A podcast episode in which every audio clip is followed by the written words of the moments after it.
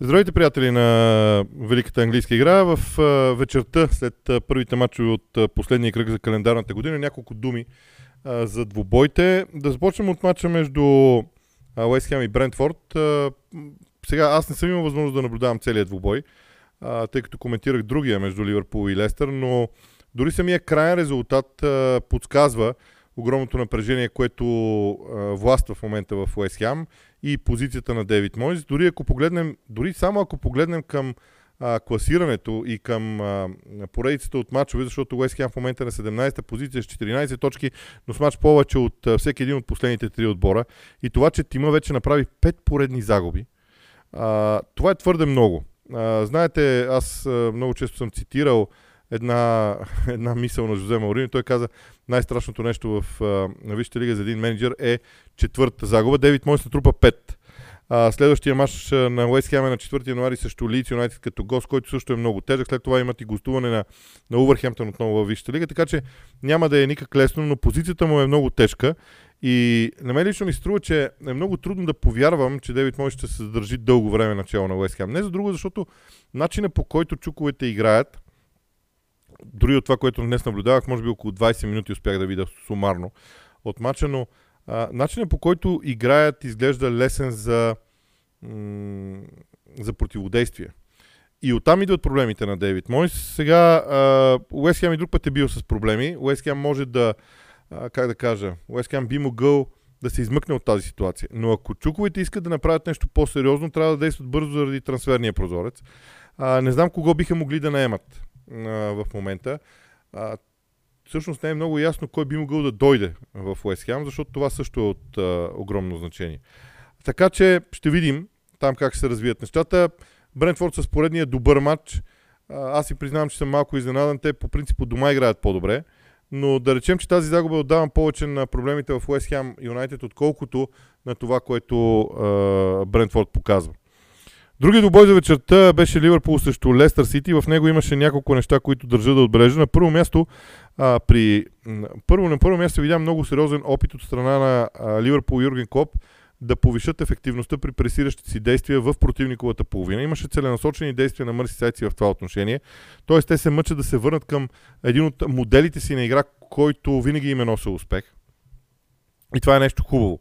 А, за мен обаче проблема е в следното. Не са достатъчно ефективни. Гола на Лестър, който Лестър вкара, дойде именно след опит на Ливърпул да пресира високо и то при изпълнение, ако не се лъжа, на удар от вратата от страна на Лестър, но подредбата на играчите, изваждането, пре, а, пренареждането в зависимост от това къде отива топката.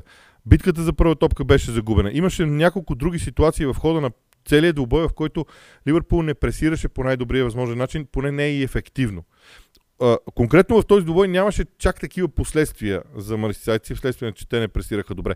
Но това в дългосрочен план трябва да бъде проблем, който те трябва да разрешат по някакъв начин и, и ми се струва, че ще стане. А, ако това е тенденцията за връщането към този модел на игра, то тогава това е нещо много важно. А, на второ място, нека да кажем, че Ливърпул имаше и немалка доза късмет, защото от трите гола в матча Ливърпул не реализира нито един от тях. Валт Фас си отбеляза два автогола, които и двата бяха много нелепи. А, проблема обаче, за първия гол специално, проблем е много сериозен, защото Дани Уорд а, имаше ситуация, може би десет минути преди първия гол, когато Дани Уорд отново извика само, че на Даниел Марти да му остави топката, но Даниел Марти не го направи и извади топката в ъгов удар.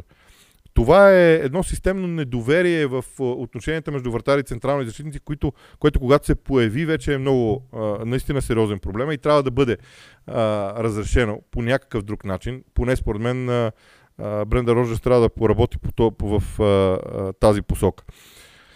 Другото нещо, което ми се иска да кажа е, че а, сега отново темата Дарвин Нунес ще бъде дискутирана.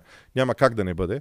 Но вижте, в а, повечето от действията си в днешния мач Дарвин Нунес направи точно това, което трябва. Завършващото докосване го няма. Само че на мен ми се струва, че м- ще дойде момент, когато... И то това няма да стане с някаква магия или с някаква друга промяна.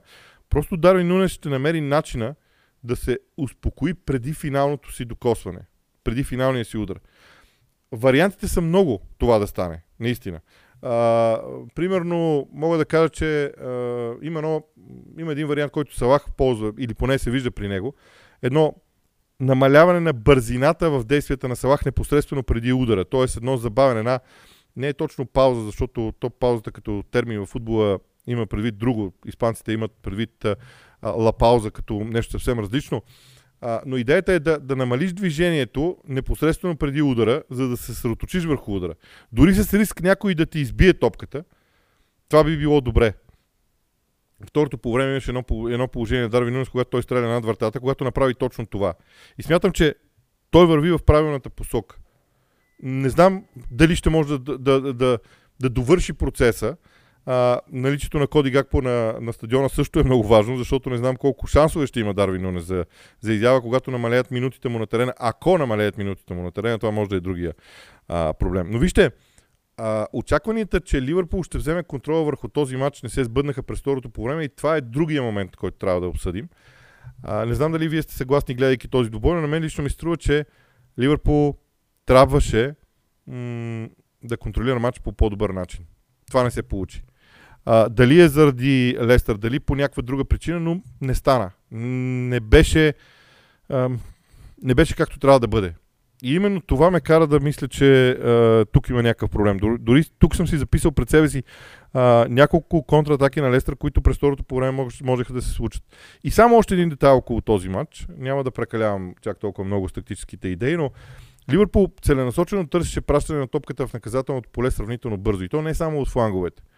А, имам чувството, че сякаш Клоп се връща към първите години в Ливърпул, само че пречупил онези действия. Битка, така наречената битка за втора топка, бързото изнасяне напред и така нататък. Вече пречупи ги през опита си във Висшата лига.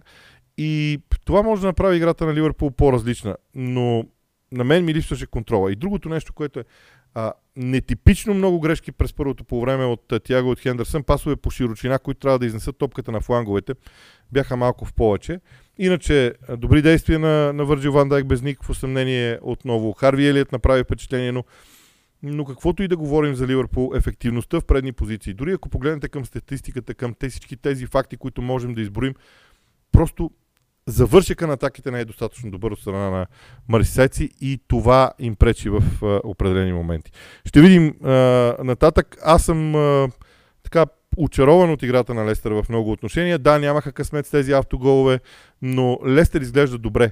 А, като игра изглежда добре. Сега, дали те ще постигнат успехите, които се очаква от тях, т.е. да влезат в топ десет, не знам, не съм сигурен.